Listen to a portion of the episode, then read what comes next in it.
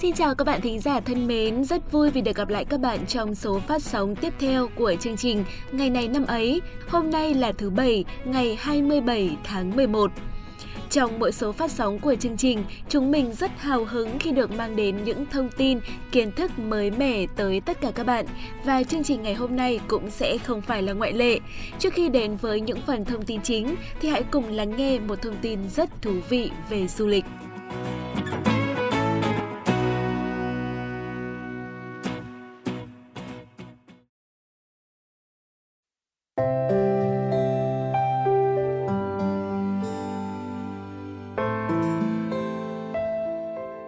Thân mến, cứ vào tháng 11 hàng năm, các sườn đồi ven đường ở Gia Lai lại rực sắc vàng của hoa dã quỳ. Dã quỳ ở Gia Lai thì chỗ nào cũng có cũng nhiều, nhưng không ở đâu lại dày, đẹp và độc đáo như núi lửa Chư Đăng Gia. Hai năm trở lại đây, lễ hội hoa dã quỳ ở Chư Đăng Gia đã được tổ chức để quảng bá du lịch. Chudangya nằm cách thành phố Pleiku 30 km về hướng đông bắc, thuộc làng Lagri, xã Chudangya, huyện Chupan. Trên đường đến đây sẽ đi qua thắng cảnh Hồ Tân Nưng nổi tiếng của tỉnh Gia Lai. Đây được coi là cung đường vàng, trọng điểm du lịch quan trọng nhất của tỉnh Gia Lai hiện nay, với đầy đủ những địa điểm du lịch đẹp nhất, bao gồm biển hồ, con đường thông xã Nghĩa Hưng, những đồi chè, chùa Bửu Minh hay là dãy cà phê. Theo những người Zirai đang sống ở làng Lagri dưới chân núi, Chudangya được dịch theo tiếng địa phương có nghĩa là củ gừng dại. Đây là một ngọn núi lửa đã chết, có niên đại hàng triệu năm và đã ngừng phun dung nham từ lâu. Điều đặc biệt là hình dáng của nó nhìn từ xa hay là từ trên cao xuống thì ờ, có hình dáng như một lòng chảo, một hình phễu khổng lồ. Lòng của nó chính là lớp đất đỏ ba gian màu mỡ, kết quả của lớp dung nham tích tụ hàng triệu năm trước. Chính lòng đất đỏ ba gian này đã làm cho cây cối ở đây quanh năm xanh tốt, cây trồng thì không phải tưới nước, cây cỏ dại thì mọc hoang um tùm. Vào năm 2018, tạp chí Daily Mail nổi tiếng của Anh đã bình chọn núi lửa Chudangya là một trong 10 ngọn núi lửa đẹp nhất hành tinh. Tại lễ hội hoa Chudangya có rất nhiều hoạt động phong phú hấp dẫn như là biểu diễn cồng chiêng, văn nghệ, các hoạt động thể thao ẩm thực, quảng bá du lịch và tổ chức phiên chợ nông sản an toàn. Những lễ hội trước đã thu hút được hàng ngàn người dân và du khách tới tham gia, vừa thưởng thức ẩm thực vừa thưởng ngoạn cảnh hoa dã quỳ nở vàng rực rỡ quanh những cánh đồng và núi đồi. Năm nay, do dịch bệnh trên địa bàn vẫn đang diễn biến vô cùng phức tạp, có nhiều ca cộng đồng, nên lễ hội hoa dã quỳ núi lửa Chudangya năm 2021 sẽ không được tổ chức. Vậy là năm nay, những người yêu thích thiên nhiên hoang dã của Tây Nguyên Đại Ngàn, thích sắc vàng của hoa dã quỳ đã không được tham gia lễ hội độc đáo Chudangya. Các bạn ạ, không sao cả, hãy đến đây vào một dịp khác khi mà tình hình dịch bệnh đã ổn định hơn các bạn nhé. Hoa dã quỳ thì vẫn nở rộ hàng năm và vẻ đẹp của Tây Nguyên Đại Ngàn luôn giản dị và đầy quyến rũ như vậy.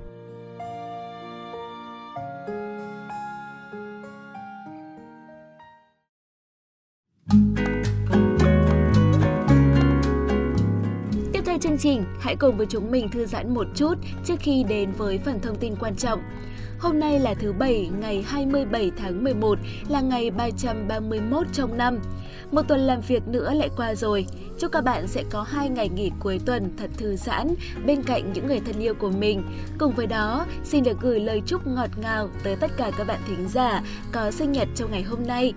Các bạn ạ, đôi khi trong cuộc sống, chúng ta cảm thấy mình đang tự tạo nên những thứ thật là hỗn độn Thế nhưng, đừng trách cứ bản thân vì nó thực sự chẳng sao cả. Mình đã từng đọc được một câu ở đâu đó rằng Vũ trụ là một mớ hỗn độn của các thiên hà đang trôi giặt khắp nơi. Bạn cũng chỉ đang đồng điệu với vũ trụ mà thôi. Vậy nên hãy suy nghĩ thật tích cực lên các bạn nhé. Mọi chuyện rồi sẽ có cách giải quyết cả thôi.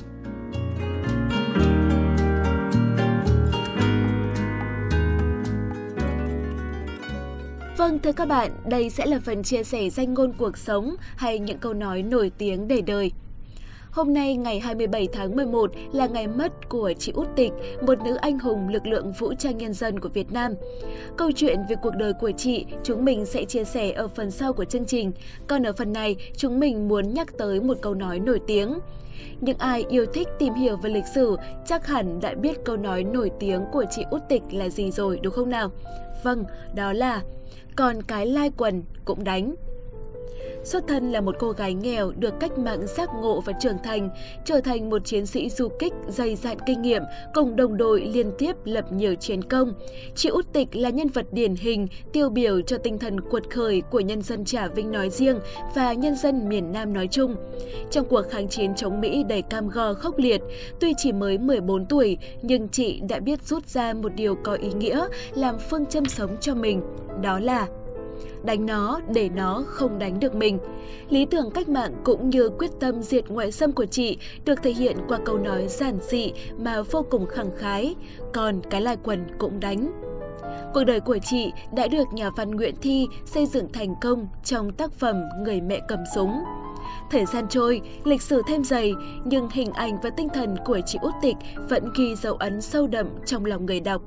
Chị là đại diện cho hình ảnh của người phụ nữ Việt Nam, đảm việc nước, giỏi việc nhà, là nguồn cảm hứng để thế hệ sau sống và công hiến hết mình.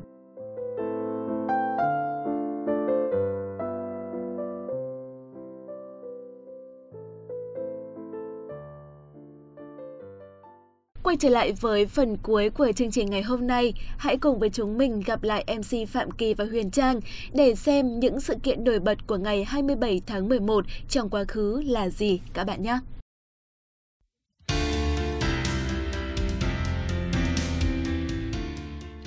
Xin chào các bạn thính giả thân thương, chào đón Huyền Trang quay trở lại với chương trình Ngày này năm ấy.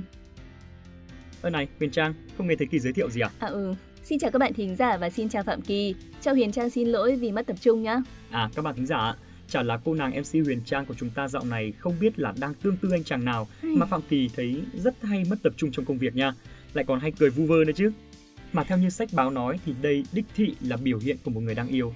Chỉ được cái đa nghi là giỏi thôi. Yêu thì đúng là yêu thật, nhưng mà làm gì có chàng trai nào để mà yêu. Yêu ở đây là người ta yêu đời, yêu cuộc sống bởi vì là quá nhiều chuyện vui, đáng để cười thì tội gì mà không cười. Ừ, thì Kỳ cũng chỉ muốn nhắc vậy thôi, sống lạc quan yêu đời, nụ cười hay nở trên môi thì chắc chắn là tốt rồi. Nhưng mà cười nhiều quá đà, lúc nào cũng thấy cười thì lại thành thảm họa đấy. Không khéo mọi người lại tưởng Trang bị làm sao. Đấy các bạn thính giả xem, nhiều khi mình đang thấy yêu đời lạc quan mà gặp Phạm Kỳ xong thì lại thành ra mất cả một ngày đẹp trời ấy. Cũng may là còn có các bạn thính giả thân mến của ngày này năm ấy. Thế nên không để các bạn phải đợi lâu hơn nữa, ngay bây giờ chúng ta sẽ cùng đến với phần thông tin chính của chương trình hôm nay nhé.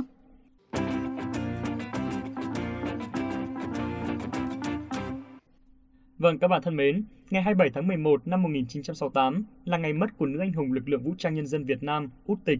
Cuộc đời của bà đã được nhà văn Nguyễn Thi xây dựng thành nhân vật chính trong tác phẩm Người mẹ cầm súng, được đưa vào các giáo trình văn học phổ thông.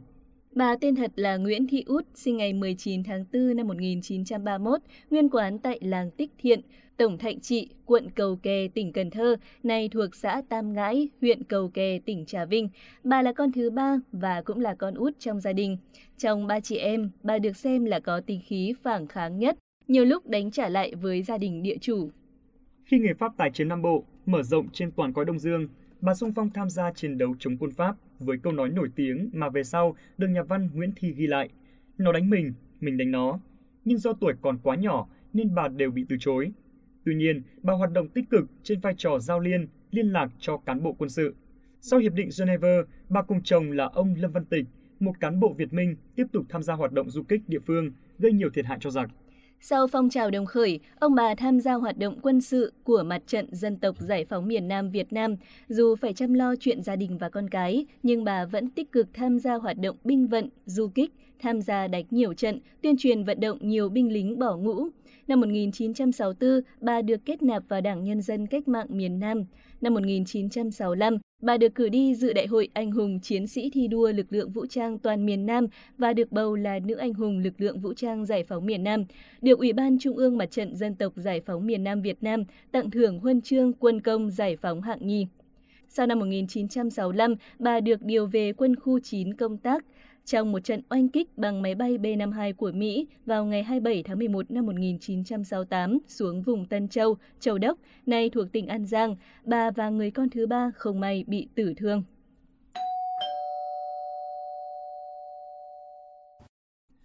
Chúng ta cùng chuyển sang thông tin tiếp theo. Ngày 27 tháng 11 năm 1972 là ngày sinh của diễn viên Việt Trinh, mỹ nhân màn ảnh nổi tiếng hàng đầu của Việt Nam những năm thập niên 90. Sinh ra trong một gia đình với 7 anh em, ba mẹ chia tay từ khi còn nhỏ, tuổi thơ của Việt Trinh cơ cực, vất vả hơn bạn bè cùng trang lứa nhiều lần. Tuy nhiên, vì đam mê diễn xuất, cô đã cố gắng để theo đuổi đến cùng. Việt Trinh bắt đầu tỏa sáng từ vai oanh trong bộ phim Ngọc trong đá năm 1991 của đạo diễn Trần Cảnh Đôn, với những vai diễn trong loạt phim ăn khách, nước mắt học trò, sau em nỡ vội lấy chồng, đôi mắt người thương, vị đắng tình yêu hay, công tử bạc liêu. Người đẹp lại càng gây được ấn tượng với khán giả nhờ lối diễn xuất xuất thần và ngoại hình chuẩn nàng thơ. Đỉnh cao sự nghiệp của Việt Trinh phải kể đến vai Bạch Cúc trong phim Người đẹp Tây Đô năm 1996. Người đẹp đã nhập vai và thể hiện xuất sắc diễn biến tâm lý của nhân vật này khi chỉ mới 24 tuổi. Cũng như Bạch Cúc trong phim, cuộc đời của Việt Trinh đã phải trải qua rất nhiều thăng trầm. Thời kỳ đỉnh cao của sự nghiệp, Việt Trinh thường bị nói về bệnh ngôi sao. Khi được mời đóng vai Bạch Cúc trong Người đẹp Tây Đô, nữ diễn viên đã phải ký cam kết không được đi muộn về sớm. Về đời tư, chuyện tình duyên của nghệ sĩ Việt Trinh cũng gặp nhiều trắc trở. Cô từng có khoảng thời gian hẹn hò với cựu cầu thủ Trần Minh Chiến nhưng đứt gánh giữa đường. Sau đó, Việt Trinh là người tình của một đại gia có khối tài sản cách du nhưng bị kết án tử vì tội gây thất thoát tài sản của nhà nước. Cuối cùng, mỹ nhân đình đám lại xa vào lưới tình với một đại gia khác là Trần Văn Giao. Sau khi người đàn ông này tiếp tục vướng vào vòng lao lý, nghệ sĩ Việt Trinh kết hôn và sinh con nhưng không công khai danh tính nửa kia của mình. Dù vậy, cuộc hôn nhân kín tiếng này cũng không có kết cục tốt đẹp. Đến thời điểm hiện tại, khi chạm mốc 49 tuổi, nghệ sĩ Việt Trinh là mẹ đơn thân, một mình nuôi dạy con trai 12 tuổi. Trên đây là thông tin trong nước cuối cùng. Bây giờ sẽ là phần thông tin quốc tế. Lý Trấn Phiên với nghệ danh Lý Tiểu Long, sinh ngày 27 tháng 11 năm 1940, là nam diễn viên võ thuật gốc Hoa nổi tiếng trong nền điện ảnh Hoa Kỳ, đồng thời là võ sư sáng lập võ phái, triệt quyền đạo. Ông được tờ tạp chí Time xếp vào danh sách 100 nhân vật có tầm ảnh hưởng nhất của thế kỷ 20. Lúc nhỏ, Lý Tiểu Long có vóc người gầy yếu, cha ông muốn con trai có thân hình khỏe mạnh nên đã dạy thái cực quyền cho anh từ năm lên 7 tuổi. Từ năm 1946, Lý Tiểu Long đóng vai đầu tiên trong phim The Beginning of a Boy và sau đó anh tham gia trong các phim The Birth of Mankind, My Son và Acheon với khoảng 20 phim. Từ các vai nhí này, tài năng diễn xuất của anh dần bộc lộ. Sau này, anh quyết tâm học võ và theo học Vịnh Xuân Quyền cùng danh sư Diệp Vấn. Diệp Vấn về sau là trưởng môn hệ phái Vịnh Xuân Quyền Hồng Kông. Năm 1965, chỉ vài tháng sau khi mới cưới, Lý Tiểu Long nhận được lời thách đấu của Hoàng Trạch Dân, một thầy dạy cung phu tại khu phố tàu. Họ thỏa thuận, nếu như Tiểu Long thua, anh sẽ phải hoặc là đóng cửa võ quán của mình, hoặc là ngưng dạy những người da trắng. Còn nếu như Jack thua, anh ta sẽ phải ngừng dạy võ. Hoàng Trạch Dân không tin là Lý Tiểu Long sẽ dám nhận lời thách đấu và cố trì hoãn trận đấu này. Lý Tiểu Long đã nhận lời và yêu cầu họ không phải đợi. Hoàng Trạch Dân sau đó cố giới hạn kỹ thuật. Lý Tiểu Long khước từ những quy định đó và họ đã không đi đến thỏa thuận. Lý Tiểu Long đánh bại kẻ thù chỉ trong giây lát và giành phần thắng. Sau chiến thắng này, Lý Tiểu Long suy nghĩ về bản thân và đó cũng chính là cơ sở sau này cho môn võ triệt quyền đạo. Nghệ thuật chiến đấu bằng cách chặn đứng đòn tấn công của đối phương đã được ra đời. Triệt quyền đạo là một môn võ bao gồm đòn thế của nhiều môn phái như quyền Anh phương Tây, quyền Thái, karate Nhật Bản, taekwondo Hàn Quốc, võ Trung Hoa, hồng gia quyền, Vịnh Xuân Quyền, trong đó đặc biệt nhấn mạnh các kỹ thuật của Vịnh Xuân Quyền được Lý Tiểu Long gọi là cung phu. Trên quyền đạo còn là sự kết hợp tài tình giữa nghệ thuật khiêu vũ của châu Mỹ và tinh hoa võ học của châu Á. Anh là người sáng tạo ra một hình thái cơ thể hoàn toàn mới, một kết hợp độc đáo giữa nghệ thuật và võ thuật. Trên quyền đạo từng được Lý Tiểu Long biểu diễn tại giải thi đấu karate quốc tế Mỹ năm 1967. Theo đó, Lý Tiểu Long mời nhà vô địch karate người Mỹ là Vic Moore thử món đòn này và khiến ông phải lắc đầu bái phục. Đây cũng là lý do truyền thông Mỹ phong tặng Lý Tiểu Long là một trong những người tạo nên cách mạng trong thế giới võ thuật. Sự nghiệp diễn xuất của Lý Tiểu Long đặc biệt nở rộ trong những năm đầu thập niên 70 với các tác phẩm chính như Đường Sơn Đại Huynh công chiếu vào năm 1971, Tình Võ Môn, Mãnh Long Quá Giang cùng chiếu trong năm 1972 và Trò chơi tử thần công chiếu vào năm 1973. Lý Tiểu Long mất tại Hồng Kông vì chứng phủ não, dù sau này có rất nhiều những giả thiết khác về cái chết của anh, nhưng đều không có chứng cứ rõ ràng. Ngày 25 tháng 7 năm 1973, tang lễ của Lý Tiểu Long được tổ chức tại Hồng Kông và đã có hơn 25.000 người hâm mộ, bạn bè tới dự. Trên đây cũng là thông tin cuối cùng trong ngày 27 tháng 11 hôm nay. Hy vọng rằng các bạn thính giả đã có những giây phút thực sự thư giãn và bổ ích, thoải mái cùng với chương trình. Còn bây giờ xin chào tạm biệt và hẹn gặp lại các bạn.